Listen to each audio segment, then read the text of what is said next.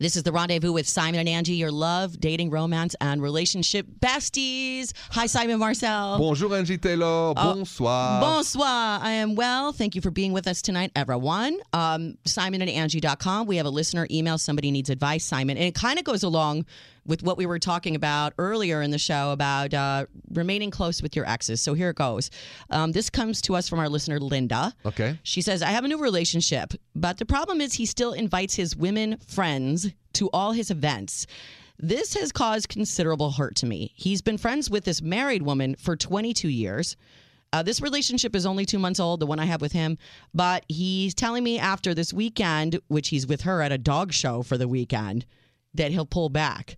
I've told him that this is unhealthy codependence. I will never accept this behavior that my boyfriend's hanging out with her instead of with me. He even tells her about our problems. Um, tell me I'm wrong for sticking around. This pains me to no end. Simon, do you think she's wrong for sticking in this relationship?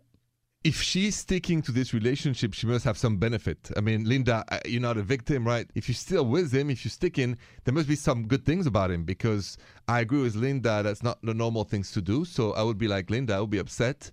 But we also don't know from Linda all the good things. He's very kind, maybe very funny, maybe great. So I like to keep the balance and, and being a romantic, you know, I'm going to follow Linda. If Linda, you're still in it, they must have some benefits or you'll be out. Angie, what do you say to that? Well, I feel like she's wanting us to tell her she's wrong. Haven't you ever been in a relationship where you would be embarrassed for the outside world to hear about some of your problems because you know they would say, What are you doing? You are crazy.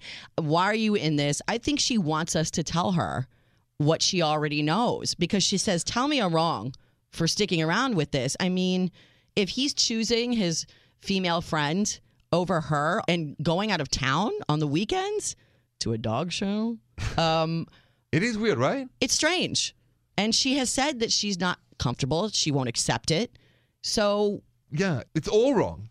it's all wrong. But it's so obvious, Angie. It is, but Right, so- sometimes so- you're in it and it's so obvious, but, you are just so far in. And the idea of even starting the conversation of getting out seems almost more daunting. I would like a conversation about the why he does it more than getting out. The fact that he does it at all. Well, but maybe that can stop, right? You know, I'm all about second chance and, and, and giving this relationship a chance. So, Linda, I, I think where Angie has, has a very good direction is that we all agree it's wrong, but we don't know the other side. And also, uh, maybe he can stop. And maybe he has to tell you why he's doing it. I'd like to know why he's doing Well, something because it's obviously wrong. She says it's an unhealthy codependence. So these two are relying on each other, he and this female friend. I also would want to know more. She didn't, Linda, in her email, let us know if there was ever a romantic relationship between these two because they've been friends for 22 years.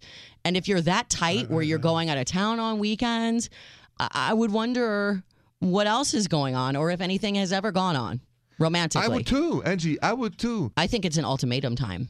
I don't like ultimatum, Angie. Well, I would honestly, in this situation, I think you have the right to say, I don't want you hanging out with other women on weekends and taking off and leaving me. You should be with me. on the paper, you're 100% right.